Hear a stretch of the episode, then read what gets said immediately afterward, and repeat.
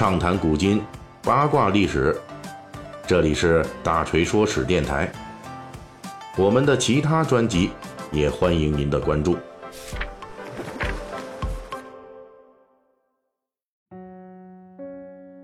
我们最近的《水浒》细节解密呢，一直聊这个出名但没出场的啊各路的名臣武将。呃，本期呢，我们原定要说的是书中的一位陆地神仙。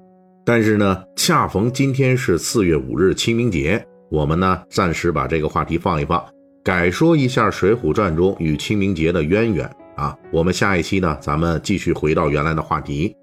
说到清明节的诸多民俗啊，大锤有很多故事可以分享给大家。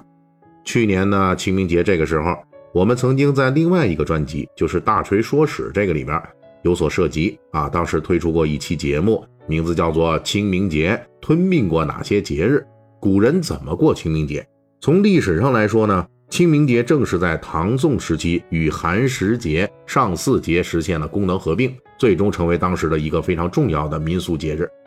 那么，作为反映北宋时代市井民俗的重要作品之一的《水浒传》，它又是怎么样描述清明节的呢？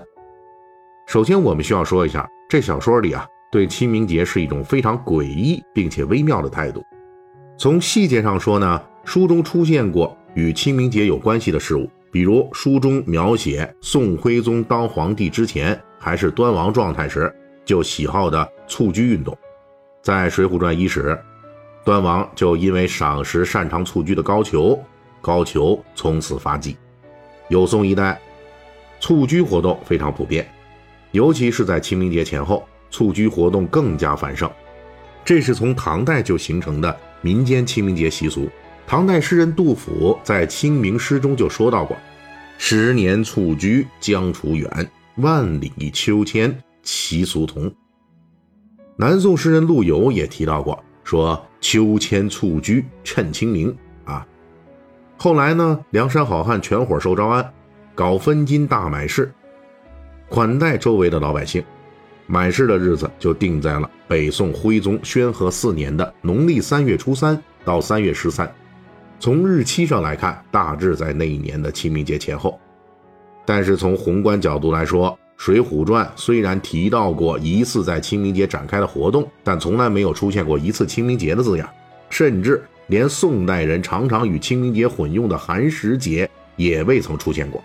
也就是说呢，严格意义上来看，《水浒传》。是没有提过清明节的，这与《水浒传》中频繁出现的元宵节呀、中秋节、中元节和重阳节等等其他宋代民俗节日的情形相比，大大不同了。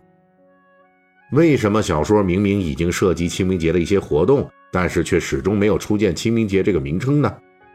我们这要解释一下，清明节啊，从唐宋时代陆续合并了寒食节和上巳节之后，由于踏青等重头戏的加入。清明节的习俗属性有一个很大的转型，这就是从祭祖为主的一个节日向全民娱乐的方式转变。成书于北宋的《东京梦华录》曾经描述过当时的北宋市民阶层欢度清明节的盛况，说清明时节啊，一连三天，无论是士大夫还是寻常老百姓，都要阖家出门去郊外上坟祭祀。虽然名义上说呢，大家是去祭祀的。其实呢，只要出了城门，就成了郊游踏青了。因为出门的时候呢，大家都带着各种点心啊、炊饼啦。哎，咱们说到这炊饼了啊，这个炊饼就是《水浒传》中那武大郎售卖的那个啊，它也可以视为《水浒传》中出现的清明节相关事物中的一个啊。那除此之外呢，还有各种的名花异果。然后上坟结束之后，立即找个花花草草好的景点，铺开摊子就开始野餐，大家吃喝玩乐。一直到天黑才回家，结果就是东京汴梁城在清明节期间卖麦糕啊、奶酪这类小吃的人家特别多。到了南宋成书的《孟良录》记载，南宋都城临安的清明节热闹程度甚至比北宋都城东京汴梁还要厉害。到了清明节这一天，无论男女都一股脑的涌出城去，跟北宋时候一样，名义上去上坟。然后呢，大家就在景点明湖附近搞大规模的野餐活动，而且比北宋时候还添加了画舫龙舟助兴的节目，并且还有美女、古乐等等，这样要一直玩到天黑。且到了天黑回城之后，大家还要把郊外采购的一些野味儿和一些呃新奇的玩意儿作为礼物分送给亲友，可谓是热闹至极。到了这个地步呢，上坟祭祀已经不是清明节的主打项目了，所以后世也有学者将宋代清明节称之为“生者的狂欢节”，这个评价是准确的。而且这种狂欢意识在宋元时期呢是非常普及的，以至于在宋元时代的话本小说中常常会出现一句当时的俗语，叫做“日日寒食，夜夜元宵”。啊，什么意思呢？就是这里出现的寒食节啊，等同于清明节。字面意思就是白天天天像清明节一样度过，晚上呢夜夜像元宵节一样度过。这个清明节可不是悲伤冷清的意思啊，而是狂欢愉悦的意思。而且大水以前在咱们的《水浒细节解密》这里边呢，呃，曾经有一集第三十六集啊，为何好汉与元宵节相爱相杀？在这一集里边曾经介绍过元宵节在宋代的繁盛景象。那这两句俗语结合到一块儿，就是说白天呀像清明节一样狂欢，晚上呢像元宵节一样狂欢。这句俗语在宋元话本小说中的用法，一般都是说某某人啊发了横财或者娶了大美女之后，日日寒食，夜夜元宵，就说这个人啊日夜狂欢，那日子过得非常愉快、非常爽的意思。这句俗语的出现，就表明了宋元时代老百姓对清明节是狂欢节的一种的普遍认知啊。有了这样的认识基础呢，《水浒传》只字不提清明节也就可以理解了。因为宋代的清明节作为放纵欲望的狂欢节，这个价值观与水浒好汉不好玩乐、专好厮杀的观念是相违背的。那我们不妨想一想，如果梁山好汉们这一到清明节啊，就找一群美女跑出去，呃，郊游野餐、踏青、欣赏花花草草、放浪形骸一番之后，再来个郊外大采购之类的，那这个也太违和了。啊，严重不符合好汉们的行为准则。